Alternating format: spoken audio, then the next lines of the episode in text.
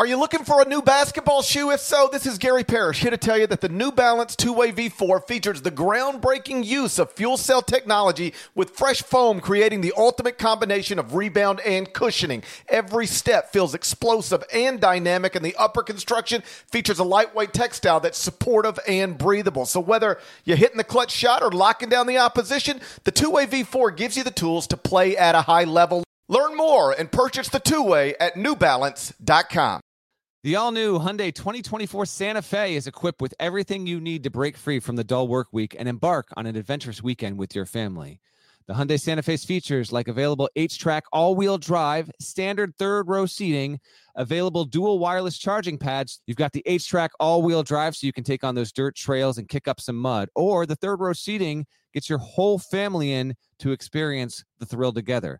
The dual wireless charging pads make sure that no one gets stuck in the great outdoors with a dead cell phone. Think about those adventurous activities you can do, like me taking a ski trip up with the family, maybe going on a camping expedition, anything and everything. Learn more about the all new Hyundai Santa Fe at HyundaiUSA.com. Call 562 314 4603 for complete details.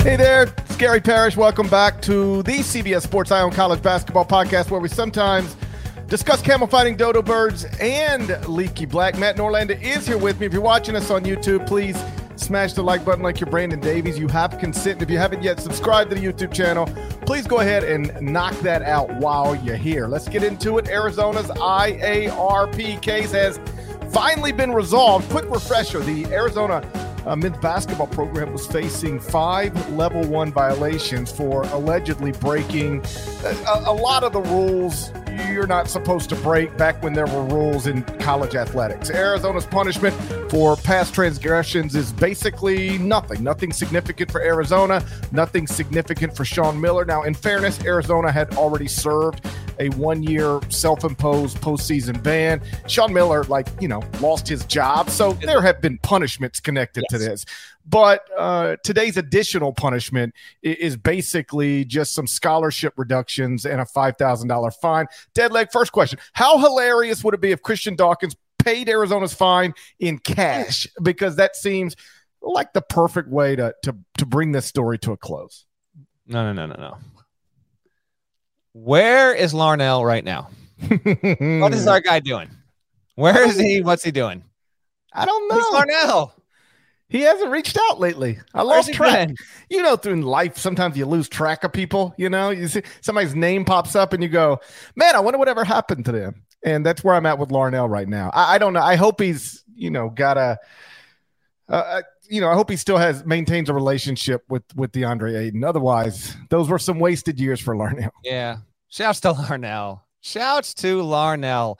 Uh, also, uh, you know, vacated victory is still a thing. So Miller is going to lose. I, I did them. So Rawle Alkins is one of the players uh, involved in some of this stuff with with with bribe money and etc. So he has been deemed retroactively ineligible. That comes with like all his college stats are going to be off the book now, and I have that as 50 wins coming off of Arizona's total as an institution, and then 50 wins in an official capacity coming off of of Miller's overall record, which means I did not bring this up before. So if you're if you're I don't. They have like three weeks to get this done, or or or, or I don't know what happens. But uh, going into the morning, Sean Miller had won. Oh, okay, so he had won 430 games. He's going to be a two-time 400 winning winning coach. Then I love I it when that happens. I love it when people get to reach milestones twice. Yeah, it's it's just it's just like that. It's done. Um, how about this though? Yeah, you're right though. I did want to emphasize that the punishments today, like Miller doesn't get a suspension. I want to get to that in just a second. And Arizona's got customary, you know, whatever. The the punishments are, are very minor and they're not going to prevent tommy lloyd in arizona from being a top 10 program if he's the guy and they got the dudes. That's just not gonna uh, uh, you know it's not the best you don't want to have a you know a scholarship taken here and lose these recruiting days. Like you'd rather not have that. It's not nothing but it's not major. So uh but most you know what? Most coaches these days don't even want to use 13 scholarships. So uh, scholarship reductions i'm not saying it's nothing but it's it's not you're right. If if Tommy Lloyd can build a championship team at Arizona, this is not the type of thing that's going to mess that up in any way whatsoever. It's not. Um, and we'll get to Miller not getting anything in just a minute here. Uh, but yes, he did lose his job like as an effect i'm not listen there, there, are no violins here like as an effect of whatever what all happened here and eventually you know him not being able to stem that tide arizona had to get rid of sean miller and sean miller was fired so that was that was a byproduct of this and the school did self-impose a postseason ban which actually if it didn't i think it would have had a postseason ban today because according I, to the release it said the panel also applied significant weight to arizona's self-imposed penalties especially especially the 2021 postseason competition ban for its men's basketball program. So i don't want to ignore the fact that arizona doing that which when it did it you know it, it was uh, very noisy somewhat controversial obviously but it prevented in 22 23 a talented arizona team from being uh, taken off the board to play in the 23 NCAA tournament. So, you know, it's it the scales are balancing there. If they had not done that, based on what I'm reading here, like it's certainly conceivable that that would have been the case, but by being proactive, they've avoided it. And we'll kind of continue the thread from the last time we talked about all this with Louisville. Yes, with the IARP process and the independent resolution panel, the IRP, which is the actual group of of lawyers and etc. that that that rule on this. Uh, the theme that has emerged unquestionably is that schools that have been involved with the IARP and gone through this process, uh, they are getting off lightly, but they have also done some self-imposing. Again, they have done some stuff to try and mitigate that, uh, and they're saying we're not going to punish. We're not going to punish the current players. If only Oklahoma State had done the same thing because at the end of the, we still got to get to Kansas and LSU, and next that'll happen next year, February, March, April, whatever. But um, Oklahoma State uh, decided not to go the IRP route, went the NCAA route, and it to this point, it's still been the only school in this whole thing that's been punished with the postseason ban that was not self-imposed. I agree with the tactic here. This is a five-year-old case and I don't want to totally replay the Hitch GP, but it's a five year old case, and uh, you know nobody there now, almost nobody there now, was really involved in all this stuff. Initially broke. Um, so so what are we what are we doing? Book Richardson does get a ten year show cause, uh, which is notable. He also got it. Read this real quick, GP. The reason why Book got a ten year show cause and former assistant Mark Phelps got two years for basically trying to cover up during the investigation. Fel, uh, Richardson got it not because he accepted sixty thousand dollars in bribes I mean, that wasn't good. and He'd be getting a show cause if that had actually happened. But the IARP or the IRP uh, basically said it's because he didn't cooperate. He didn't cooperate. He didn't help us, and we're gonna throw uh, we're gonna throw the book at him. Pun honestly not intended there. Uh, here's the direct quote from the statement earlier on Wednesday. After his employment was terminated in Arizona, former assistant men's basketball coach number one failed to cooperate with the NCAA enforcement staff throughout the infractions case investigation by knowingly providing false information and refusing to disclose information relevant to an investigation of possible violations, undermining and threatening the integrity of the according to the infractions case decision. Looks like they got a typo in that uh, statement there, but that is what exacerbated his penalties. Uh, obviously, we'll we'll also note that Miller maintained his innocence and that he didn't know the whole time. Th- that's what's been ruled on here. But nonetheless, two former assistants have show causes. Richardson gets ten years. Miller gets no games. All of this stuff was so long ago. You know, everybody's moved on. So I, I don't really care. But I would ask the question like what what is the point of going through all this stuff if when it's over the judge and jury, the IRP, uh, just basically says, "You know what? Let's move on. Everything's cool." Again, I don't really care, but it all seems undeniably silly and like a huge waste of of time, money, everything. Uh, as for Sean Miller, you know, he like I said, he's already paid a big price. You know, reputation damaged, lost the Arizona job. He's paid a price. So don't let anybody tell you Sean Miller got off scot free because that's simply untrue. But but what is true um, is that he was not punished by the IRP on Wednesday, and the explanation for that, the hearing panel said, is because they determined that they found no violation for Sean Miller because he quote, demonstrated that he promoted an atmosphere of compliance and monitored two of his assistant coaches. Now, with all due respect, that that's outrageous. Like when your assistant coaches are breaking recruiting rules and academic rules and lots of rules, you you know, while you're developing a relationship with Christian Dawkins, you're you're you're quite clearly not promoting an atmosphere of compliance. Like what you're promoting is an atmosphere of let's do whatever we need to do, whatever we got to do to get the job done. And I don't say that to be mean. I just say it because it's true. We don't have to play stupid here. So I have no idea how the IARP could sensibly reach the conclusion that Sean Miller promoted an atmosphere of compliance. Like that's laughable.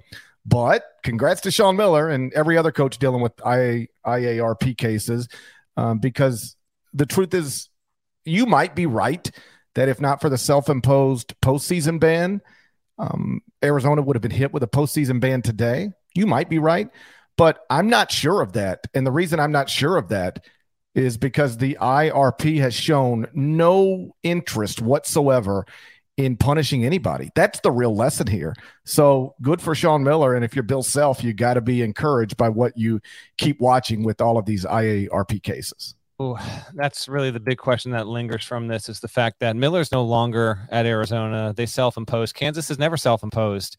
Kurtis Townsend and Bill Self are still there. I'm not. I, I when it comes to Kansas, uh, Miller had one level one at his feet Self in that program has have five, and a lot of the violations here in the Arizona stuff were exacerbated by former assistants refusing to cooperate or misleading uh, investigators in the case. Those guys did get hit there, so we'll see. I don't think it's still totally apples to apples, but I think it is fair if you are a fan of Kansas and sure tossing LSU as well, I guess, in this to have more optimism as more of these cases roll in. That's a fair takeaway. I'm not going to sit here and declare that when the Kansas stuff comes out, whenever that is, that Bill Self is going to dodge any kind of suspension and Kansas is going to dodge any kind of significant punishment. I will not sit here and predict that to be the case, but if you want to think like, man, it's certainly seeming like it's more likely, I do think that's fair. I also, on the note that you just mentioned there, I, I couldn't help but notice the fact that when the notice of allegations came out, and you're right, it's been a long time. If we had been able to, and I don't want to flashback, trust me, but if you go back to September 17 when all this comes out, and then you go back to man that was it that Thursday? It was a Thursday, I think, or Thursday or Friday when the ESPN report came out claiming, you know, the DeAndre Ayton, Payton, but which, by the way, uh, you know, I'll not say, never say with 100% certainty it didn't happen. There's been no evidence to that ever. And that is something that Miller publicly and privately has just slammed the table on continuously. And quite clearly, with no evidence, no reference to that in, in the case here, uh, that looks to be an erroneous report. But when that came out, if I had told you, GP, if we had done that podcast, and then a genie appeared before me and said, Hey, just so you know, uh, it's going to be a long time before this thing is done. But uh, Sean Miller, he's to, he's not going to have any punishment from this. Now, he did again, he technically did get fired. So he did face some retribution. It's just wild to think back on the temperature and the tone of the Arizona stuff in particular and where we are now. And with that as backdrop, with the NCAA in 2020 in its notice of allegations, again, you know, placing a significant charge at Miller's feet with all of this, you know, saying that you're, you're getting a, a level one uh, coach control charge because it, it falls on you, right? Um, the exact wording was the ultimate responsibility for the integrity of the men's basketball program rested with Miller and his staff's actions and reflect on Miller as the head coach. That is the NCAA's notice of allegations when it leveled the level one charge against him. But in the IRP's decision, no, absolutely not. It said he cooperated and the group determined that he was not going to be punished because it, it, it, it the IRP looked at everything here and said, "We don't, we don't think that Sean Miller failed to promote an atmosphere of compliance. We don't think that's the case. We disagree." Let me stop you there. Let me stop you there. As somebody who knows this sport much better than the people on this hearing panel understand yes. the sport, can you, with a straight face, let, let me make sure I'm distinguishing between two things.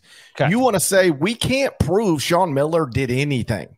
with any of these recruits, players, academic stuff, nothing. We don't have anything on Sean Miller. That's one thing.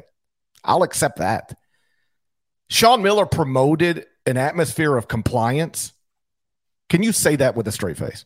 I am telling you what the IRP said here in this report. The I know what they said. I, I already mentioned what they said. I'm, I'm asking. I'm asking you. Can you say with a straight face? Sean Miller promoted an atmosphere of compliance. I mean, I can't accuse him of not doing it because I wasn't in that athletic department or those offices. I don't. Well, let me well, let me tell you what every coach in America will tell you that if you truly promote an atmosphere of compliance, your assistants aren't going to be doing the things that Sean Miller's assistants are doing. Your assistants are only going to do those things if they feel like on some level they are under pressure to get the job done no matter what. That's what coaches will tell you. Yeah, that's that's that's fine, and sometimes that's absolutely right. Coaches also absolutely love to gossip about stuff they might not know anything about. So I'm not going to just take coaches' words over something when they might not know entirely. They could be right about this, but I'm not going to take it as gospel. I was surprised. I bring this up because I was surprised the IRP actually did this and turned around and said, actually, after going through all this stuff, we disagree with the NCAA's assertion. We actually do think that Sean Miller promoted an atmosphere of compliance and didn't let his two assistant coaches uh, knowingly go rogue at his discretion. So I, I didn't, I didn't think I, I'm more inclined to side on your side of this GP, but I didn't think I'd see that in this report today. That was actually the most surprising thing that came about it with me.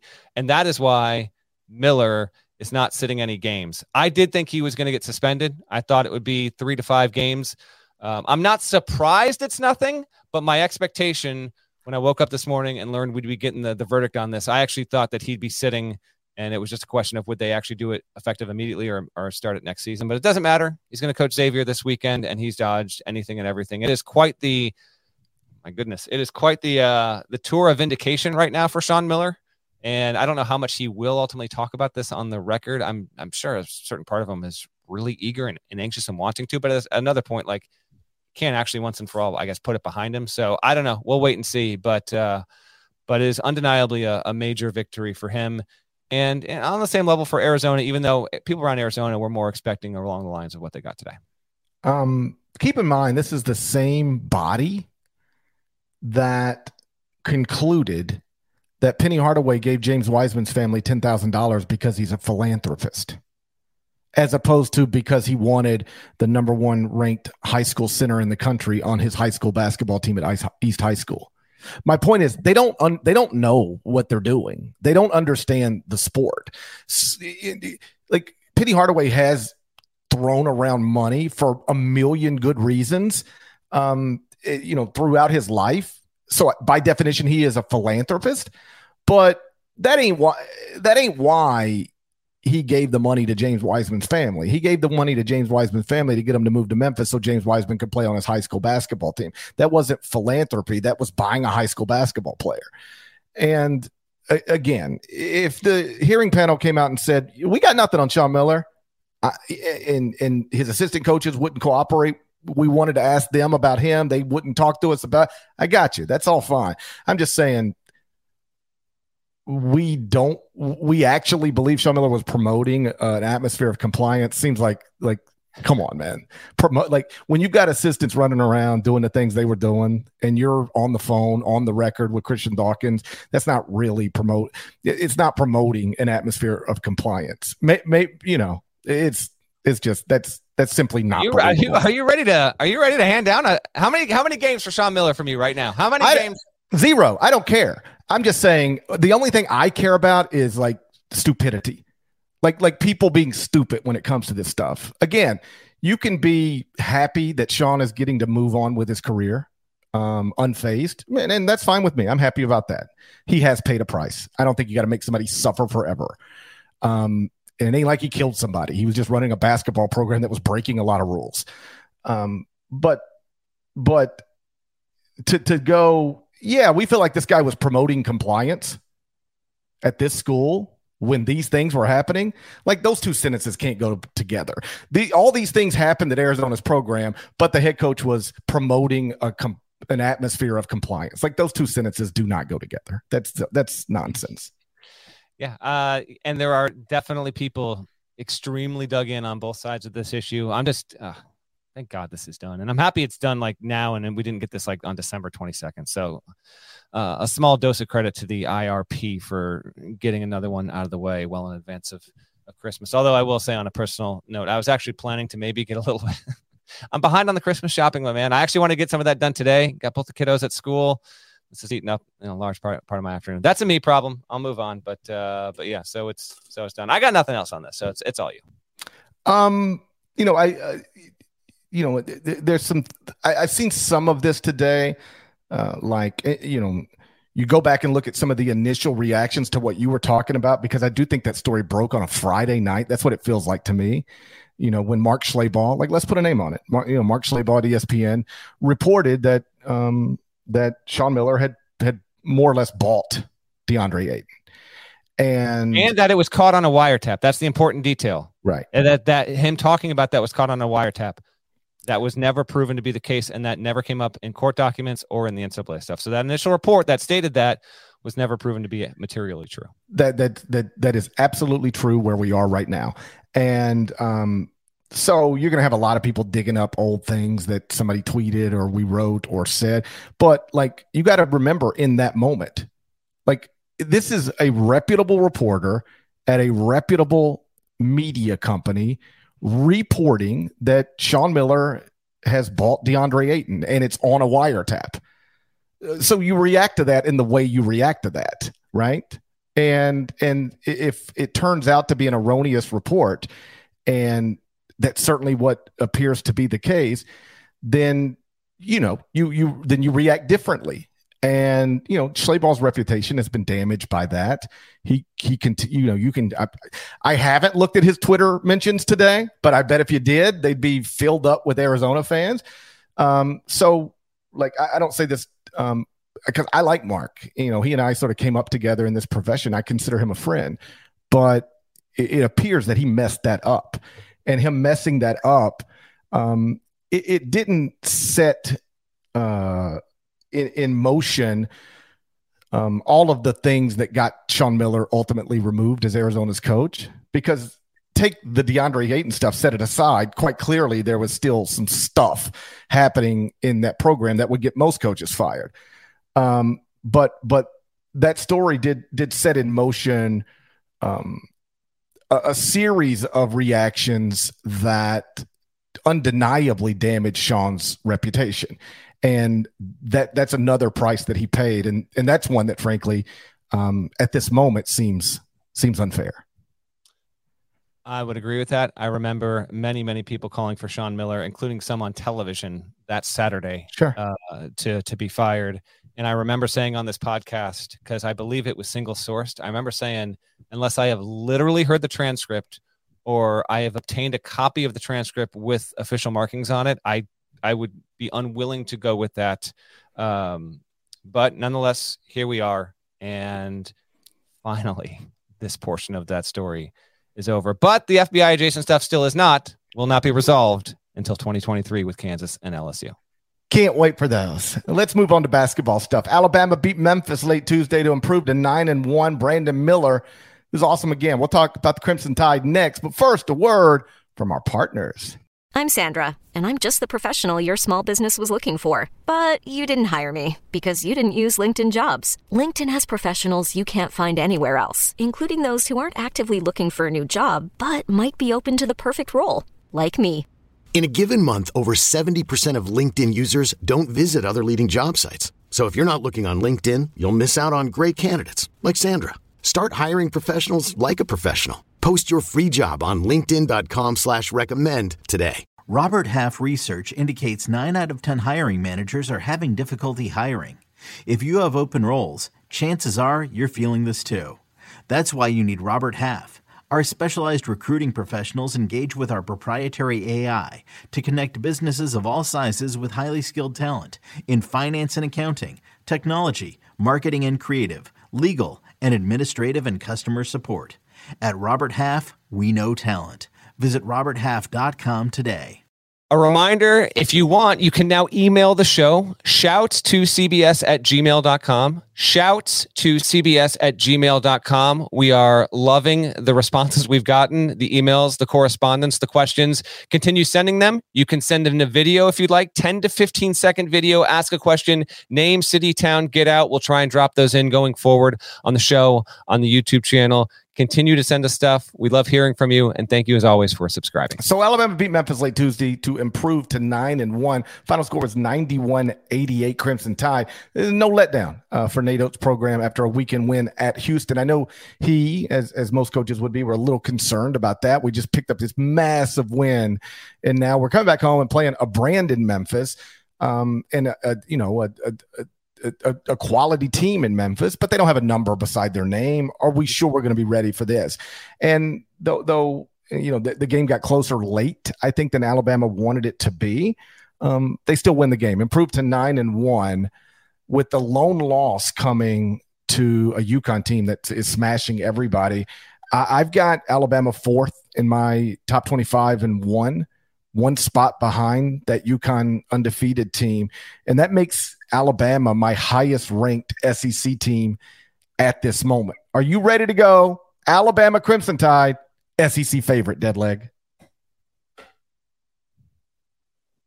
Mm, no. You're not no, there. But I did say I did I did write that, you know, it's an elite team deserving of top five status. Tide will be in the top five in my power rankings when they go up on Thursday. Where do you have the Tide in yours right now? Fourth, um, it goes number one Purdue, number two Virginia, number three UConn, and I, am only. It, it's funny, no matter how many times you say it or how many times you write it, every Doesn't day matter. somebody still asks.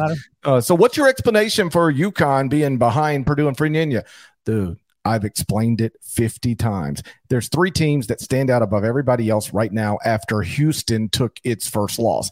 And those three teams are UConn, Purdue, and Virginia. They're all undefeated with super strong computer numbers.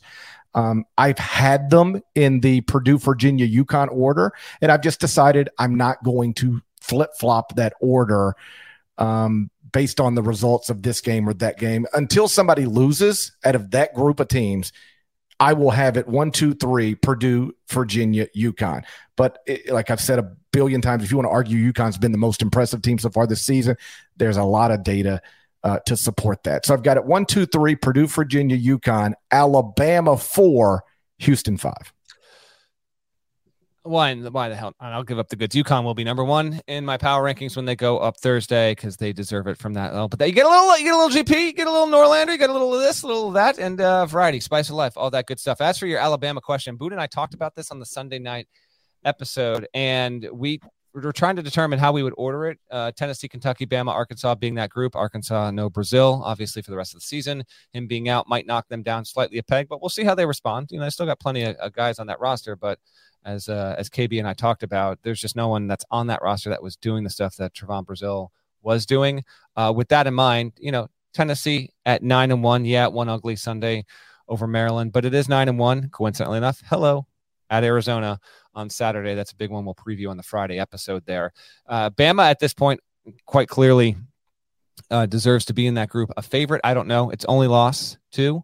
Yes, UConn, 15 points. I was there, saw it in person in Portland, and frankly, uh, UConn ran them off the floor. It didn't even feel like a 15 point outcome by the time that that game had finished. There, the wins over Michigan State, North Carolina, and that 4-0 game, and then at Houston over the weekend, which was awesome, and then against Memphis there. So they've been they've been terrific. And um, two quickies from me, one on Memphis, then one on Bama, and I'll I'll hit it right back over the net to you, GP. Um, if you're a Memphis fan, you're definitely inspired with the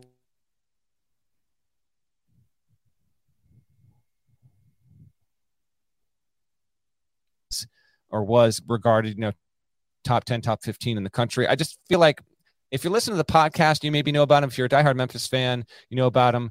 But I feel like he's still, you know, he's doing even a bit more amount of love here moving forward. Hopefully he gets that because you can make an argument he's been an all American level player kind of this season. And with Bama, I'm just impressed that they do it with the amount of youth they have. Brandon Miller was great again, and they've been able to get those young guys to step in and play big. Now they don't have Nimari Burnett uh, for the foreseeable future because of his injury. Uh, maybe that winds up being an impact overall. But yeah, good group. And Alabama is not the team it was a season ago. Remember last season, Could beat anybody, could lose to anybody. Uh, one of the most polarizing resumes in the country. And because of that, you know, wound up winning 19 games and then was a one and done getting toppled by Notre Dame. This group, a lot more composure. Very impressive what Nate Oats has done so far this season, and they will be a factor throughout. Can't wait for that Gonzaga game this Saturday. That'll be yet another one we'll uh, we'll preview on the Friday episode. Okay, I didn't hear a lot of what you said because you froze up. yeah, my wi my hold on, my Wi-Fi dropped out, but I was just cruising through it because I was I knew it was coming back. So if you're listening to the pod and you missed me in gaps there, apologies. Wi-Fi did drop out, but I came back in and uh, I was doing some filler on Kendrick Davis as I waited until I reconnected if it was it, it wasn't in, uh, completely clear to me whether you were frozen or i was just getting a bad connection so i just sat here and i just sort of swayed the way i normally do and acted like i was listening but i didn't hear a thing you said i, I know you mentioned kendrick davis though he has been terrific um, he's now averaging 19 and a half points 4.9 assists 4.0 rebounds um, for the Tigers. He's gone big in in back to back games. Got 27 in the win over Auburn, 30 against Alabama. Um, and he's obviously the star of, of, of what is a quality Memphis team. Um, you know, one of the frustrating things in the frustrating parts for Memphis fans during the Penny Hardaway era has been that you've got all this talent, but they don't seem to play together. They don't s- seem to like each other. Um, they're not always on the same page. And you you got the feeling sometimes, at least when they were going through bad stretches, that the team was not as good as its individual parts suggested it should be. And this team is like completely opposite. There's no lottery pick on the team. There's probably no first round pick on the team. There might not be a second round pick on the team. Um, they've got Kendrick Davis, who is a great college player, but he's not super fast. He's not super athletic. He's very little. I'm not saying he won't play in the NBA. Who knows? But um, you know, I don't think he's showing up on many mock drafts right now, but he's a great college player. DeAndre Williams, really good college player. And after that, they just got a bunch of role players. But man, if you watch that game on Tuesday night at Alabama and really basically any game they've played this season, they play hard, they play together, everybody understands their roles. I think for fans watching a less talented team, what you want ideally is a super talented team that is also awesome and plays hard and together. That's perfect. Um, but short of that, you'd rather have a a team that maybe has a a, a, a lower bar as it pertains to talent.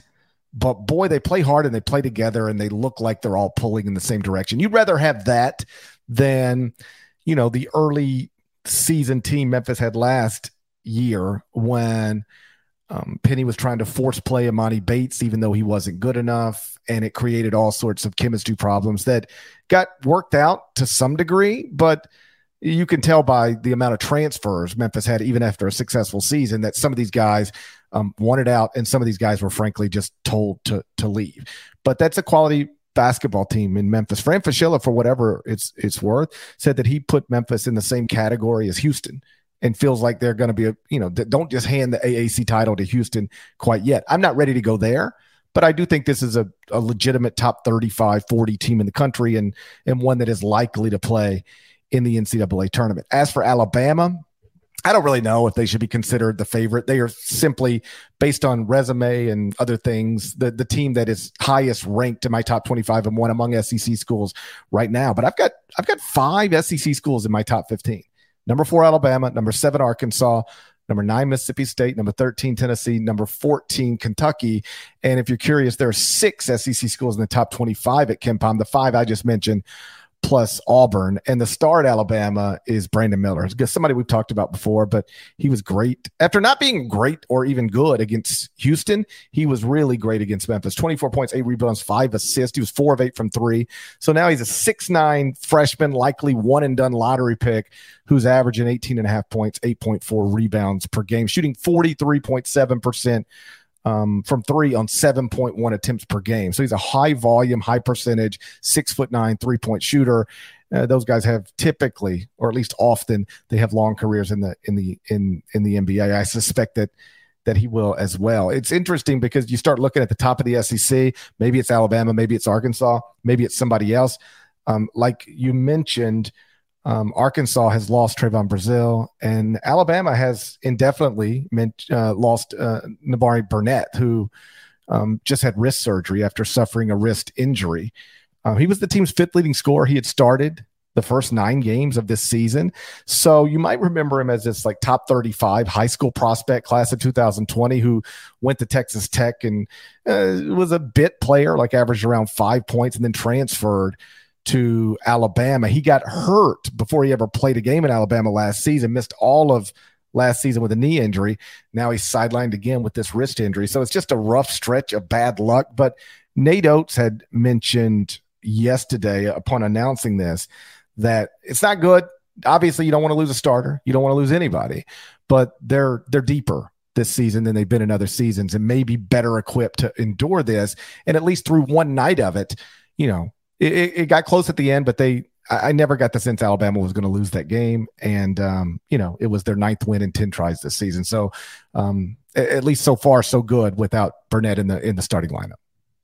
Agreed. Anything else on your mind, buddy? What else you want to get to here? Mm, hey, we do a dribble handoff every week. Um, I put this in the.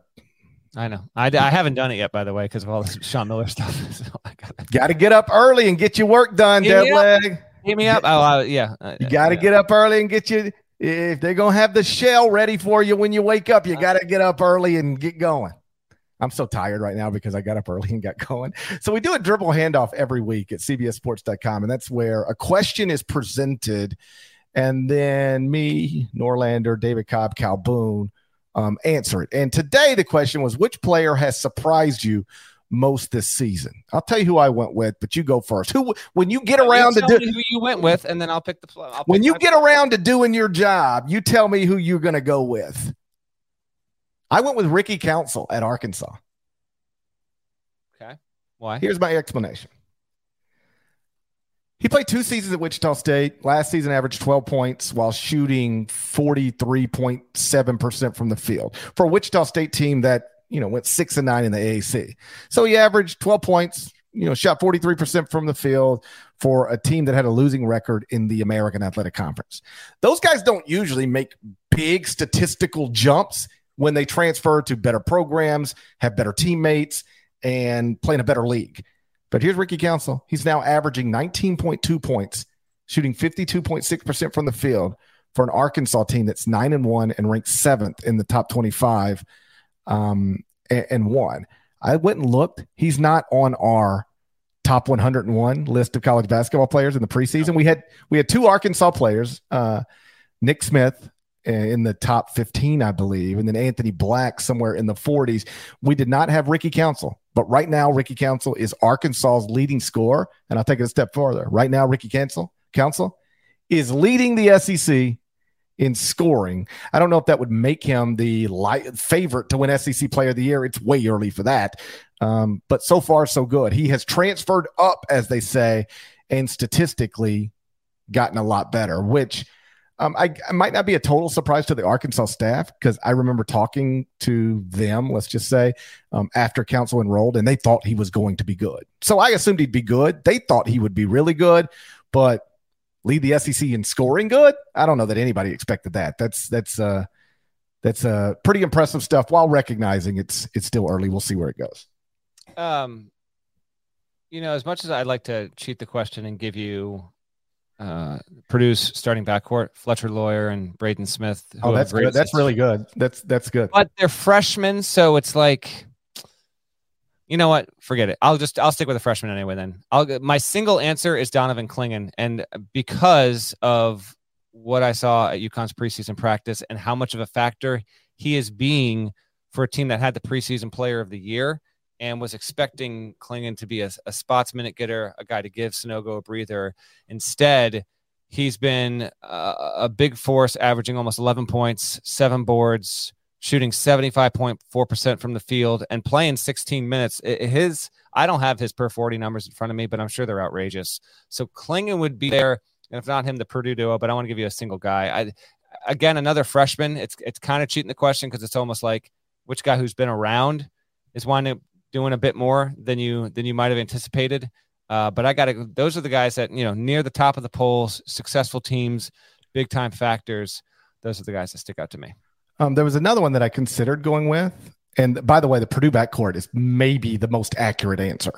Yeah. two sub 90 freshmen starting and flourishing for uh, a team that is, I guess, ranked number one in the country right now on the AP poll, right? That's, that's a great answer. Um, but Clingan's great as well. Another one that sort of popped up, Keyontae Johnson, Kansas State. Great one. Now, now, this was a preseason SEC Player of the Year once upon a time, but once again, you know, he hasn't played in a while. Um, we didn't know what to expect, and he was not on our list of top 101 college basketball players coming into this season. And right now, he's averaging 17.3 points for a Kansas State team that's only lost once. Um, that's third in the Big 12 conference in scoring points per game. That is uh that's a good one there, man. Hey, we got uh we got a nice one tonight. Nine o'clock tip. UCLA Maryland. It's a sleepy. It's a somewhat sleepy week because a lot of schools are in finals, so you don't have a, as high a game inventory. And again, our Friday episode, we got a couple. We got a busy pod week for you here. We got this one, Jay Wright special coming on Thursday. That'll be ready for you in your feed when you wake up. Previewing the CBS Sports Classic, talking a variety of things with When uh, I wake up or when you wake up, because we we apparently Both. wake up. We apparently wake up at different times. both anyone, everyone. When you And by up, the way, I should say I'm just goofing around with you. You've been working your ass off all morning on this I, IRP stuff. I was so I'm just- also up until you now. If you want the truth, I was up until 1.30 in the morning writing a Frank Martin feature that's now been bumped a couple of days because of this. So Uh, that's miserable. At least it's Yeah. at least it's done though. But that is the the it is, it is, it is done, and uh, I think the intention will still be to run that Frank Martin feature. UMass out to an eight and two start. Um, but yeah, had I known this was coming, you can better believe that I would not have been working until 1.30 in the morning on a feature that I expected to uh, put the finishing touches on and run today. Um, anyway, point I was making was sleepy week, but we- we're giving you a ton of pods here. So Jay Wright will be tomorrow, and then we will have our Friday episode. The, the Saturday is so freaking loaded. Cannot wait for our Friday episode there. But the game to know tonight is UCLA at Maryland. That's a nine o'clock Eastern tip on Fox Sports One. By far the best game on the schedule. That is a I got to see it there. Maryland is eight and two, coming off back to back losses. I mentioned this on the Sunday pod, which you weren't on, but you and I brought this up. I bet you've forgotten about it. Remember what we mentioned with Maryland like four or five episodes ago? I don't remember. I, Exactly. I, these things I come said, and go I said me. over under 1.5 losses for this team after they started 8 0. Do you remember what you said? I n- no idea. Uh, I love it. Uh, you know, this, we both said under. So we were both correct. Not joyously, but we were both correct. They've lost two in a row. They're going to try and dodge a third straight L. They're all quality teams, all teams, you know, clearly streaking toward uh, being tournament teams in Wisconsin. That's a roadie. And then losing on a neutral in Brooklyn on Sunday to Tennessee. Now they get the home tilt against a UCLA team that is also eight and two. Also, it's only two losses respectable. Illinois and Baylor on neutrals there. Uh, I'm really excited for this one. UCLA in a uh, you know cross country, uh, a good spot. That building will be rocking, and I got to be honest, Parrish. Sometimes I look at these matchups when we make make our Friday picks. I can get a decent feel. I kind of don't know what to expect here because Maryland eight and two. If we would have said that going in, we'd have been like, yeah, I think I could. I think I could probably see that, but we we we just don't know. A lot of the roster's unknown. But Jahmir Young's been great. Donta Scott has been the team's, you know, I think start to now probably most uh, overall valuable player there. Um, but they're waiting for Donald Carey to to be a, a bit more impressive. Hakim Hart's been pretty good, and then UCLA's got proven guys, but they're on the road in the spot. What are you in, in a tough spot? What are you expecting from the greatest coach in UCLA history uh, in the spot here in the house that Greivis Vasquez built? I, I never know what to expect. Have you seen my Final Four and one record? Uh, you're only one behind me, I believe. We're good. I never know what to expect. Here's the truth. Um, I can't tell you it's going to be a great game. I can tell you it's going to look amazing. Better, yeah. and that's why I that this is what I love. Big brand, big brand on campus. Let's go. We we get into a habit of watching so many neutral court games, and sometimes they're great, you know, in terms of atmosphere, but more often than not, they're just not.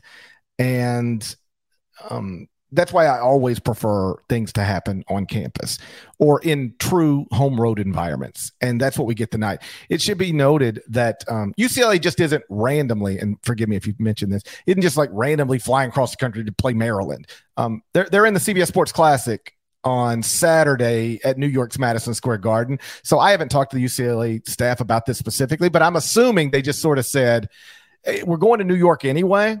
Let's see if we can find an East Coast, you know, start a home and home with somebody um, and and find a East Coast uh, uh, opponent that we can play at you know, in the week when we're going to New York, and then we'll just go there, go straight to New York, and then come back home. So they're they're taking advantage of um, an East Coast. Uh, uh, uh, an East Coast trip and getting two games on this trip as opposed to just one. Um, whatever the motivation is, it, it, I'm just glad it's happening because you're right. It is a kind of a, a boring week um, because a lot of schools are in finals and coaches at big time programs don't like traveling typically um, during finals week because it creates all sorts of problems. These are actual students um, who have to take exams and stuff, at least at, at most places. And, uh, and, and so it, it, it really uh, limits the amount of quality, interesting games we have. But we did have Alabama Memphis last night. We're going to have Maryland UCLA tonight. And you know, I, I, I don't know if this would have been one everybody circled in the preseason because Maryland, frankly, wasn't supposed to be good. And we might find out that Maryland isn't as good as Maryland looked in those first eight games of the season. But Maryland is eight and two. Maryland is nationally ranked, and um, and and Maryland has has beaten, you know, Illinois, Miami, St. Louis. So I wouldn't I wouldn't rule anything out tonight. I guess if you know to circle back to your neutral uh, initial question, what am I expecting tonight? A, a competitive basketball game. I, I, think we'll be at the under four, and it'll still technically be up for grabs. I'd be surprised if that's not true. All right, Nada. If we get to the under four and it's like 14 points or more on either side, just please cut that and tweet it. Just please cut it. okay, that's all I ask. I got that's, you. And I want the same of me. If I have said something on this pod, I want the same treatment. I want to be dunked on. Okay, that's that's that's that's what I want. Oh, I'm cut. I'm cutting that. Uh, you want to be dunked on? Oh, I'm absolutely cutting that right now. What did I just do? What did I do? All right, is that do it? Is that just about it? Is that a podcast? It's a podcast. Boy, I sure could use a nap. Those those seven fifteen CBS Sports HQ hits, they make the days go long. I was on CBS Sports HQ talking about UCLA Maryland before you were even awake this morning, maybe. Mm, that's not true. Shouts to Devin Downey. Shouts to Chester, South Carolina. Shouts to Larnell. I hope he's That's doing all right. Yes. I hope he's doing all right. Shouts to Huck. Thank you guys once again for listening to the Eye on College Basketball Podcast. If you're not subscribed, please go subscribe anywhere you subscribe to podcasts, including Apple Podcasts and Spotify over at Apple. Five stars, nice review. There's more of us than there are of them. Don't ever let them trick you and make you think otherwise. Coming up, uh, like Norlander said, on Thursday, there will be a Jay Wright episode. He's our colleague now. He used to just he used to just be our pal, our club yeah. going pal. But now, now he's our colleague. just me and him, by the way. No yeah, GP on this one. Yeah, and um, the reason the reason is I'm not I'm not going to be fired before tomorrow. Don't think. Um, the reason is uh, I was flying when this was taped. This was taped earlier in the week, and I was on a plane, and that was the time that we needed to do it. So it's just Norlander and Jay Wright and I'm sure it'll be terrific. I can't wait to, to watch that episode. Yeah, it's, a, it's then, a, good conversation. He he was he is welcomed into the podcast family, and I believe he he will be an eye on College basketball guest exclusive. So we appreciate Jay for that. Um, by the way, we had like a town hall, CBS Sports town hall this morning. I don't know how much I'm allowed to say or not, but like Jay was, um, you know, part of the panel at one portion of it and was just terrific. He's just terrific. Like the reason everybody thinks he's terrific is is because he is. Right. Just he doesn't want to be trivia timed. Well, well, so he got he got he was spared the first time. I can't promise the, the second appearance, whenever that might be. He'll get the same treatment though. Can't, can't wait to trivia time Jay Wright someday. so we'll have that in your feed tomorrow on Thursday, and then on Friday our normal episode where I'll predict the outcomes of games and probably go something like one and four. So I can't wait for that. Appreciate you guys being here. Smash the like button if you haven't done that yet, and we will talk to you again real soon. Till then, take care.